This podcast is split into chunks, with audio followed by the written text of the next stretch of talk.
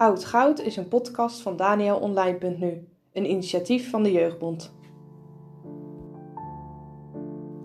Iedere maand schrijft Gerben van der Wulp, docent Engels en redactielid van Daniel, in Daniel over een tekst uit de geschiedenis van de kerk. In deze podcast vertelt hij over de achtergronden. Wat maakt het lezen van christelijke schrijvers van vroeger waardevol? En wat hebben ze jou te zeggen?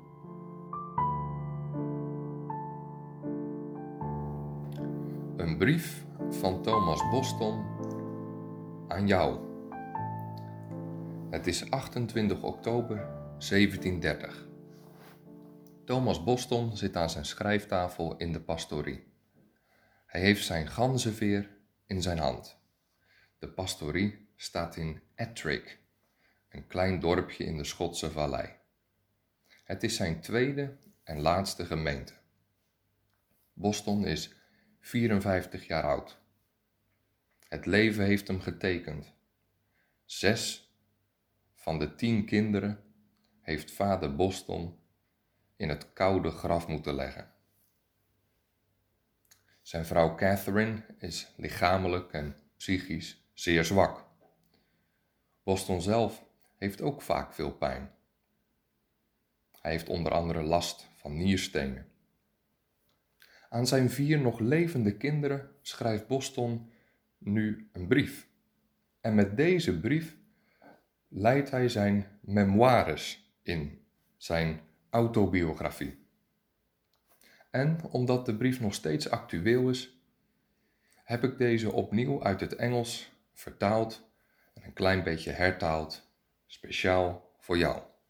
Mijn lieve kinderen, staat erboven. De tijd waarin jullie leven is een zondige tijd. Erger dan de tijd waarin mijn vaders leefden. Het is een tijd vol verzoekingen. Het oordeel zal evenredig zijn aan de zonde. Want zie, de Heere zal uit zijn plaats uitgaan om de ongerechtigheid van de inwoners van de aarde over hen te bezoeken. Ik betuig en smeek je, als je eeuwig welzijn je lief is, word behouden van dit verkeerd geslacht. Let op de absolute noodzaak van de wedergeboorte, de vernieuwing van je natuur, door vereniging met Jezus Christus, de tweede Adam, want je natuur werd bedorven door je band aan de eerste Adam, die gevallen is. Doe er alle moeite voor om de kracht van de bevinding van de godsdienst in je eigen ziel te ervaren. Op die manier zul je uit je eigen geestelijke ervaring kunnen bewijzen dat die kracht echt is. Kleef de Heere aan en zijn weg van heiligheid, zonder welke niemand de Heere zien zal. Houd je bezig met zijn werk en bezoek zijn volk. Wees er in alle gevaren van verzekerd, dat aan het einde dat alleen als wijs beoordeeld zal worden.